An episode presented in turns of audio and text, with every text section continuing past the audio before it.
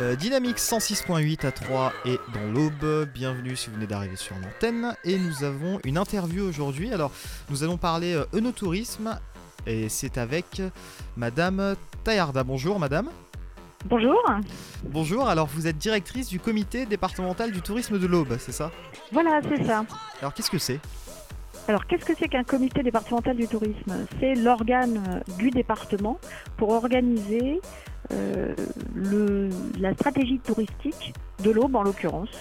C'est-à-dire qu'on va euh, travailler sur euh, l'augmentation de l'offre, la qualification de l'offre, la commercialisation de l'offre, et puis bien sûr sur la promotion de la destination. D'accord. Alors, est-ce que le tourisme aujourd'hui, ça représente à peu près quoi le tourisme euh, annuellement en- dans l'Aube? Alors le tourisme, euh, d'une manière générale au niveau français, il faut savoir que c'est 7% du PIB. Donc c'est quand même une économie majeure dans l'économie française. Évidemment, dans l'Aube et en Champagne, on est plutôt aux alentours de 4%, mais ce qui est quand même déjà beaucoup. Et euh, l'avantage du tourisme, c'est que c'est une économie euh, qui induit euh, des, emplois type, bien sûr, la restauration, l'hébergement, mais d'autres emplois qui sont du domaine de l'activité culturelle, artistique, animation, loisirs, qui peuvent bénéficier aussi aux habitants. Donc concrètement, un département, plus il est touristique, plus, plus il est agréable à vivre. D'accord. Euh, donc euh, un département agréable à vivre, c'est vrai, l'Aube. Euh, Est-ce que vous pensez que peut-être encore aujourd'hui, on pourrait davantage promouvoir justement ce tourisme dans l'Aube? Bien sûr, bien sûr, on est en pleine, en pleine croissance depuis plusieurs années et objectivement, je pense que ça va continuer.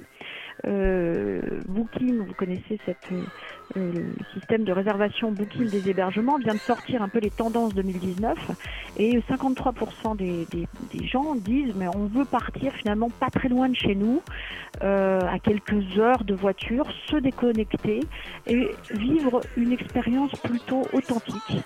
Et nous, dans l'Aube, on a choisi justement cette, euh, ce créneau du slow tourisme, du, de retrouver un peu des valeurs authentiques, des valeurs humaines. Et on est vraiment à deux heures de Paris, et moins de deux heures de Paris même, pour ça, ça dépend de quel coin de Paris on est. Euh, donc, euh, donc clairement, on a une opportunité de croissance aujourd'hui du tourisme qui est importante. Il faut en revanche qu'on fasse croître l'offre, c'est-à-dire qu'il faut qu'on ait plus plus d'hôtels, plus de restaurants, plus d'activités, mais évidemment, il ne faut pas tout faire croître euh, en même temps, puisque sinon on va créer des hôtels vides. Donc il faut que euh, tout ça, c'est un petit peu, euh, ça, doit se, construire ensemble. Aujourd'hui, on a déjà 400 chambres en plus depuis environ 5 ans. Il faut aujourd'hui qu'on ait plus d'activités. Et le no-tourisme en fait partie, par exemple. Des chambres en plus, etc. Mais est-ce que vous pensez que la proximité avec Paris est un vrai atout pour une sorte de dépaysement et comme vous disiez de slow tourisme en fait Oui, c'est un vrai atout la proximité avec Paris. Euh, Aujourd'hui, on a des gens qui euh, finalement habitent les villes, mais, mais par défaut. Ils rêveraient d'habiter à la campagne, parce que les luxes de demain, c'est l'espace, c'est le temps, et c'est retrouver du patrimoine. Bien ici, vous voyez, on est un département qui a très peu souffert des grandes guerres. Euh, finalement, nos dernières destructions euh, datent de la guerre de 100 ans, donc euh, vous voyez, c'est quand même le 16e siècle, le 15e siècle. Donc en fait, on- il nous reste beaucoup de patrimoine euh, 16e, euh, 17e, 18e, 19e, et, on est capable aujourd'hui de, de, de montrer les racines françaises à travers une petite ville de Troyes où tout se fait à pied, à travers un département qui est le département le plus riche en vitraux. hein. Vous savez qu'on est le département français qui a la plus grande surface de vitraux en plus. hein. Donc on a beaucoup de choses à faire et on peut retrouver ce slow tourisme, ce, ce tourisme du temps, des racines, en venant euh, dans l'aube. Très bien. Alors, on va passer à notre deuxième partie de l'interview et se concentrer un peu plus sur le no-tourisme. Alors, le no-tourisme, qu'est-ce que c'est Et dans l'Aube surtout, euh, quelles sont les particularités de cet no-tourisme? Alors dans l'Aube, le no-tourisme, c'est euh, la découverte des vignerons, des vignes, des caves, et tout le savoir-faire et tout- toute l'expérience euh, gastronomique euh, qu'il y a autour du vin de Champagne. Nous avons beaucoup de vignes. Hein, nous sommes deuxième producteur de champagne. Quand on dit producteur, c'est même un petit peu faux parce que finalement, beaucoup de maisons de la Marne viennent se fournir en raisin dans l'Aube, notamment en pinot noir, hein, puisque nous sommes le territoire majeur de production du pinot noir. et puis toute cette élaboration euh, bien sûr la culture de la vigne, la taille, la récolte euh, qui se fait à la main. Hein. Vous savez que le champagne est, le, vin le, raisin qui se récolte exclusivement à la main. Donc on a vraiment une histoire à raconter autour de la culture et autour de l'élaboration. Alors nous avons aujourd'hui 50 caves qui montrent l'ensemble de la chaîne de la culture jusqu'à l'élaboration euh, du vin de champagne appelle des caves vignobles et découvertes, hein, euh, parce qu'elles elles vous reçoivent euh, euh, éventuellement en plusieurs langues. Hein. elles, ont au moins une langue étrangère pour permettre l'accueil de, touristes étrangers.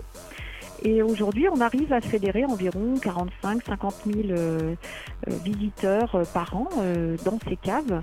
On les compte et on, arrive à les accueillir dans des bonnes conditions pour leur faire déguster euh, du champagne, bien sûr, mais ne croyez pas que c'est ce qu'attendent tous les touristes. En fait, ils ne viennent pas forcément que pour déguster, ils viennent pour apprendre l'histoire du champagne, l'histoire de la famille qui le fait, et puis découvrir les vignes, euh, le, côté euh, nature qui, qui, est autour de cette, de cette expérience.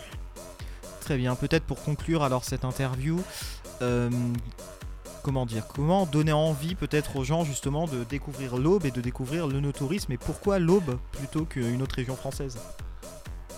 Alors, je crois que le no-tourisme, on peut en faire dans toutes les régions françaises.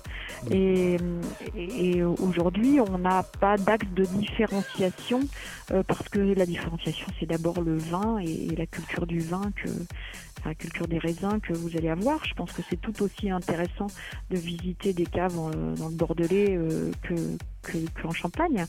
Euh, mais justement, c'est très complémentaire. Et euh, ce qui est intéressant quand on connaît, quand on apprend à connaître le Champagne, c'est qu'on s'aperçoit au même titre que les vins rouges, il y a plusieurs, plusieurs types de vins rouges et on ne va pas déguster le même vin rouge avec, avec tous les plats. Eh bien, on s'aperçoit quand on apprend à connaître le champagne qu'il y a plusieurs champagnes. Donc effectivement, dans l'Aube, on peut déguster des champagnes qui sont très différents, avec des cépages qui sont... on a les six cépages, hein, on a d'ailleurs une cave qui, met en, qui fait des, des cuvées à base de ces six cépages. Euh, et, on peut déguster des, champagnes qui sont très différents. Un champagne où il y a, qui a une majorité de pinot noir n'a pas du tout le même goût euh, qu'un champagne qui est 100% chardonnay, euh, qu'on appelle le blanc de blanc, qui n'est pas du tout celui qui a du pinot meunier où on, a même une cave qui fait du 100% pinot meunier. Et, voilà, donc concrètement, l'aube présente cette diversité euh, des produits, euh, des, cépages autour du champagne. Donc c'est une bonne manière de connaître euh, ce vin. Et pourquoi venir dans l'Aube? Ben, Ça dépend de là où on habite. Je pense que chez nous, on a dans l'Aube des vrais vignerons, entre guillemets, qui sont vignerons de père en fils et qui finalement vont vous faire passer l'amour du produit avant l'amour du, touriste parce que aujourd'hui quand vous allez dans une grande maison ben, vous allez certainement être reçu par euh, euh, quelqu'un qui parle plusieurs langues mais qui n'est pas forcément vigneron de métier. Et ce qui est bien normal et vous irez pas chercher la même chose dans une grande cave euh, que dans, chez un petit vigneron.